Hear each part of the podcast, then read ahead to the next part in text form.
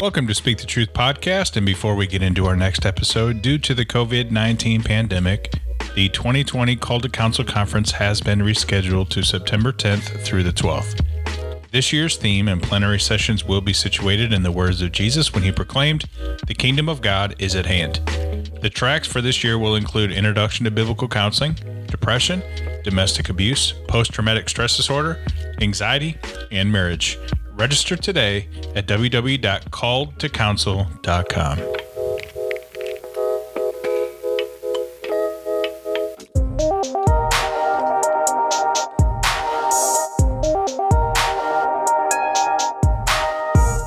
Welcome to Speak the Truth, a podcast devoted to giving biblical truth for educating, equipping, and encouraging the individual and local church in counseling and discipleship.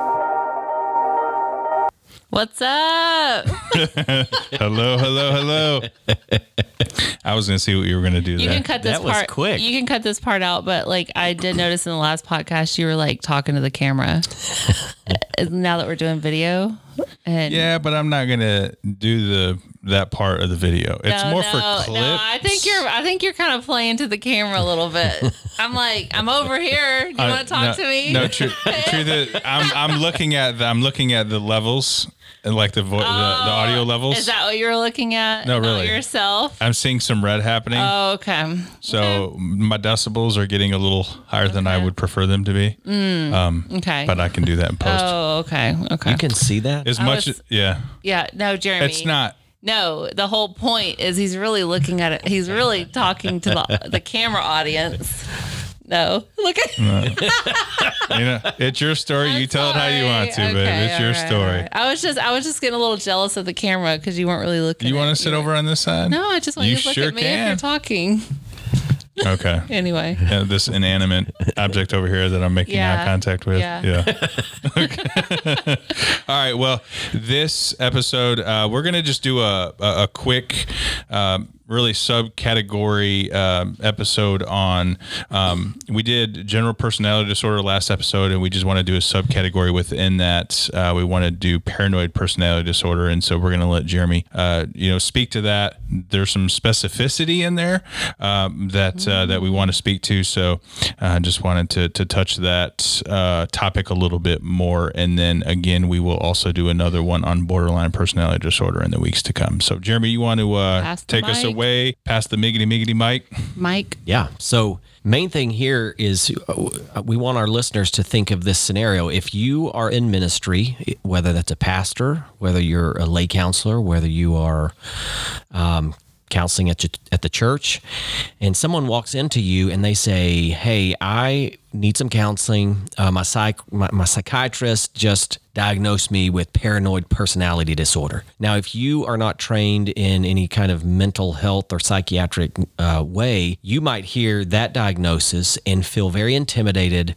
and actually embrace the message that the culture sends you, which is you're not qualified to deal with a person like this. And so, what we're trying to do here is is let you know as a Christian that you're far more qualified than you realize, and that you are going to be if this person is seeking biblical care, you're going to be coming from a worldview that is congruent with their worldview, which means you're not just looking at them uh, as a, a disorder. Uh, you're not just looking at them as a machine. You're looking at them as a person. And if it's a Christian, you're looking at them as a brother or sister in the Lord and recognizing that it's our job to walk beside them. So, what we're looking at today is just a more specific personality disorder. Last time we talked about just the general descriptions of personality disorder from the DSM 4 TR. Um, this is paranoid personality disorder. So, I'm going to read the clinical description. And then it's just amazing how scripture already covered all of these things thousands of years ago, but it conceptualizes these issues uh, in a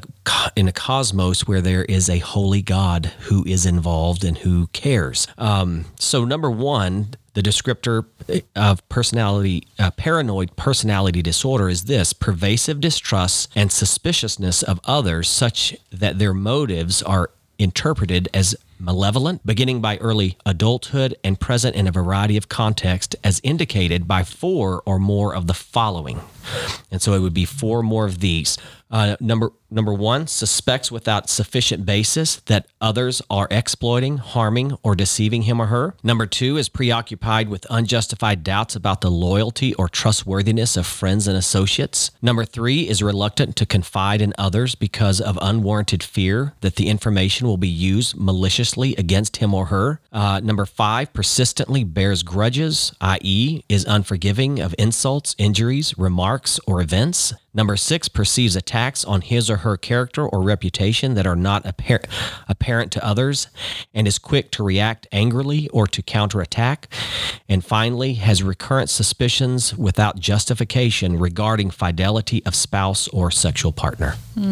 So, any thoughts on that as you guys hear that, that list of descriptors? Well, I had to research what ma- Malevolent. malevolent is. I'm just gonna go ahead. I'm obviously everybody already knows I'm not the smartest one in the room. So surely there's someone else on the podcast that's like, what is that word? What's an adjective? And it means having, showing, or arising from intense, office, vicious, ill will, spite, or hatred, productive of harm or evil. So that, I mean, that Yeah. kind of sets the tone for that, doesn't it?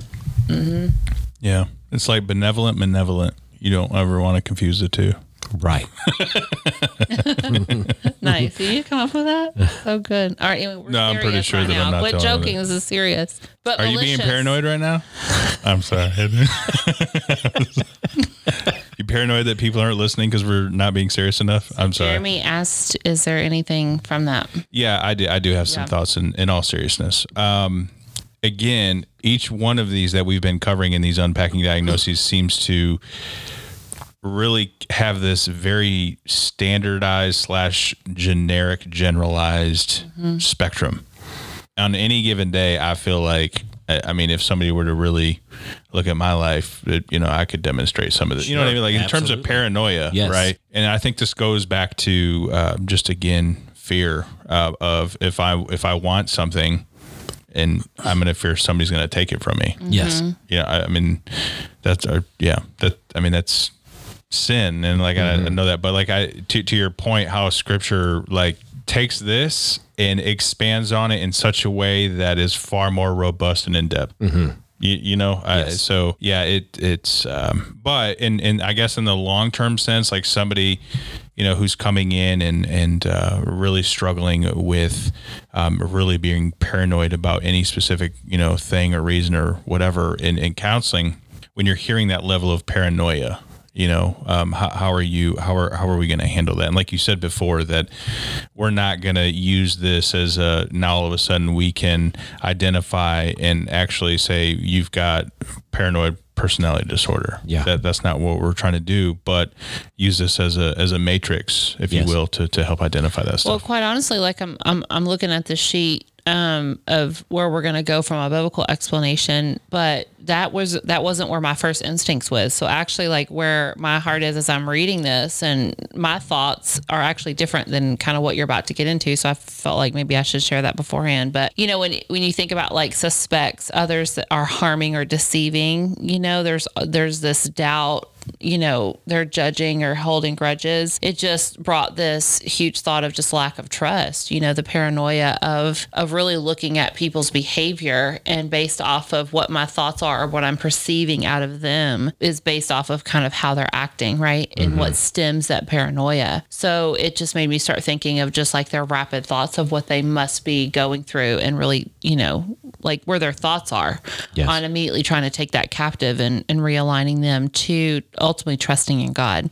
I remember having a conversation about trust with someone. Um, I can't remember where we were at, but just saying, you know, technically, I don't, tr- I don't really even, we don't really like I don't trust my husband, right? Like you're a sinner, I'm a sinner. We can both fill each other. I ultimately trust God, and then by trusting God, I then trust you, right? Um, which I think that's a good comment. But that I also was encouraged by someone saying, "Well, that's kind of a miserable life. Like we do have to have some form of trust because we." Put our kids in the trust of school systems and daycares and stuff, and um, you know we do uh, submit. I submit under your authority, so I'm obviously trusting in you, right? And when I said I do, and so that was really cool for me just to think through the levels of of really what is Scripture saying about that. So I don't know if if that has any kind of basis of what this looks like, but that's one of the things I just immediately thought of as I'm reading what this personality disorder is walking through. You Yeah, know, that's I don't know good. thoughts. On that. I think it's excellent and something that our listeners would want to keep be mindful of uh, because you're talking about relationship and just that that very um, very fragile thing we call trust that can be broken and, and can mm-hmm. fracture things. And so when if someone ever walks in with this diagnosis, which is probably going to be a rare occurrence, but if it did happen, we would want to do a really good job of data gathering and hearing their mm-hmm. story mm-hmm. because what this is, this is a pattern of relating that has been developed probably since their childhood. So there's probably some kind of relational struggle, trauma, abandonment, something like that that's going on in this person or it, that's in their history that goes way back uh, that began to help them learn very, very early on that people are out to get me. And so doing really thorough uh, assessments of, of history and digging really deep into personal relationships with parents, siblings, um, someone that they looked up to at some point. Um, was there any kind of sexual abuse, emotional abuse? Those are very, very important things. Someone d- doesn't just suddenly show these kind of, of patterns out of nowhere. There's, Yeah. there's a history tied to it. Yes, Yeah. there's a heart tied to it. Uh, but we in, in biblical counseling, we do acknowledge that our story shapes our heart. Our story does have a shaping impact on the struggles that we might be dealing with. Yeah, that's good. And another distinction I want to make sure that we put out there is this how, how do we distinguish between paranoid personality disorder and paranoid schizophrenia? Hmm. Because those are two things dealing with paranoia. Mm-hmm. And what you notice in these descriptors, these are just normal, res- these are responses in normal relational situations mm-hmm. Yeah. paranoid schizophrenia is probably there's a high likelihood there's pr- it's it's probably there is a medical condition in the brain that's going on. Uh, we have imaging of people's brains who have schizophrenia where there has been a decrease in the size of, of brain. But those kind of paranoias are more um, delusional. It just doesn't fit with the reality of a normal relationship. In a normal relationship, I can be hurt people can betray me i can hold a grudge that's just that's there that's normal paranoid personalities just to the extreme but when you, if you have someone that's coming in saying i think that the government has cameras in our office and he's listening to every one of our sessions and they're communicating with my doctor because my doctor knows things about my health that i've only told you okay now we're de- that's a whole different realm of Yeah. paranoia something's not right and we would want to definitely send that person to get some medical help Absolutely. Okay. Yeah. So just to distinguish those two things. But here's the just the beauty of the Bible. Okay. And we're- again, eh, when I'm reading these descriptors, uh, I'm I'm not assuming that this individual has not had a difficult life. I'm assuming they've had a difficult life, and it's going to be my job to jump into the complex complexities of how they perceive people and their themselves and their Yeah. world and try to bring, bring biblical truth. But the Bible describes these these same things. Um, the Bible is very clear in stating this: the fear of man brings a snare, but whoever trusts in the Lord shall be safe Oh, there's trust. uh, Proverbs 29, 25. And th- we can also link up with Jeremiah 17, 5 through 9, which we've quoted many, many times in this podcast, where the prophet warns us that if we put our ultimate trust in humanity, we will become a dying shrub in the desert. Yeah. And when you look at those descriptors from the, the diagnostic manual, that's a dying shrub on the inside. That's a person who's prickly and not producing a whole lot of relational fruit. Paul also attributes evil suspicion and strife to those who do not do not consent to the wholesome words, even the words of our Lord Jesus Christ, and to the doctrine which is according to godliness. With no fear of the Lord in their hearts, these individuals may engage in things like this: um, devising wicked schemes in their hearts. Proverbs 6:18. Having feet quick to rush to evil, Proverbs 6:14. Bearing false witness, Proverbs 6:19. Pouring out filthy lies, Proverbs 6:19. Stirring up dissensions, Proverbs 6:19. Grumbling against others, James 5:9. Having mouths full of cursing and uh, bitterness, Romans 3:14. Fearing man and not God, people will see hurt or reject me. That comes out of Welch's book, When People Are Big and God is Small. Uh, they'll engage in slanderous accusations, Proverbs 10 18. They allow a root of bitterness to spring up, which defiles many, Romans 12 15. And they will tend to bear grudges, Leviticus 19 18.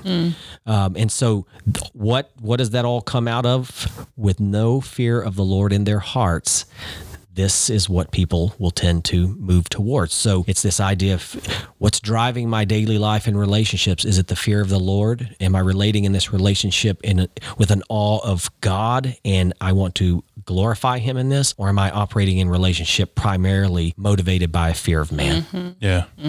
That's good.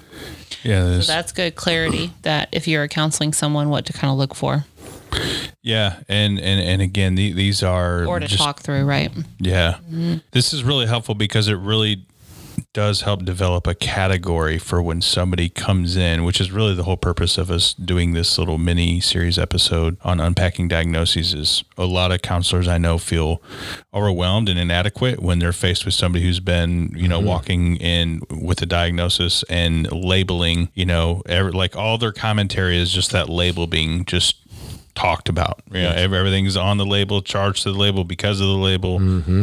So now, when we have this category biblically, when we can realize that, okay, the terminology used and the observations of behavior, scriptures are very clear on that, and so th- this is really helpful. So, um, any any concluding thoughts before we wrap up here? This was kind of a short one, um, just because we wanted to again within personality disorders. Um, you know, there's several, so we started with general personality disorders. This one uh, being paranoid, and then we'll do another one on borderline. So, I think I think I want to just uh, re-communicate. I think what Jeremy said at the beginning of the podcast is, you know, good data gathering and listening skills is essential here. You know, when you're hearing them maybe talking about even like a church burn or a hurt relationship, if you start seeing the, con, you know, kind of like maybe the consistency among all of their relationships, or they're communicating their suspicions of their spouse, we as counselors can be quick to just jump and be like, yeah, we're seeing adultery happening all the time, right? We understand even as Christians that we struggle with, um, you know, those types of temptations. So we could quickly just agree to what they're saying. So good data gathering is saying, well, tell me some of the things that you've really you know found out about these things like where's the not necessarily proof but what what's stemming that suspicion and getting them to go there or a basis, which is what all this is about. right. Is like And a- then the not having hate- a basis for any of this stuff. Right. If you start seeing, you know, that critical attitude or, or um, their grudges or the things that the fears of what this person is or isn't doing in my life, like uh, really working through and asking the questions to kind of gather some of that data and then walking them through the scripture. Um, oftentimes we can we can address. I remember sometimes where in counseling one story comes up and we can spend the whole session just laying out that one story, and then I could speak into it from a scriptural standpoint, but really miss out on the fact that wait, this is actually happening in a lot of their lives, mm-hmm. right? And so you're giving them wisdom to speak into that one relationship, but in reality, I haven't done a good job yet on really gathering what does this look like from all their relationships in their life. So I just wanted to kind of repoint that back out. I think that's really important in something like this, and then realizing the distinctions of what are they paranoid about, and making sure that if they're to another level that's beyond you, and and getting counseling in your, you know, whether it's a counseling center or you know in your church, to make sure that you have your Christian uh, doctors and counselors, licensed counselors out there that you can partner with to be able to help you Yes. or help them go deeper, right? So. Yeah. No, that's good. That's good. Jeremy, you were about to say something before, Sean. I just want to reiterate also that if you're a believer and you're listening to us and you know the Word of God, uh, you are filled with the Holy Spirit. You're actually more qualified uh, than a an unbelieving psychiatrist to deal with the heart of a person that's wrestling with these issues. That's encouraging. That's good. Yeah, that is good. And on that note, we will close again. I just want to remind you to email us at topics at speakthetruth.org if you have anything you'd like us to talk about, or if you'd simply like uh, to just share some stuff. Uh, we, we'd love to hear from you. See you next time.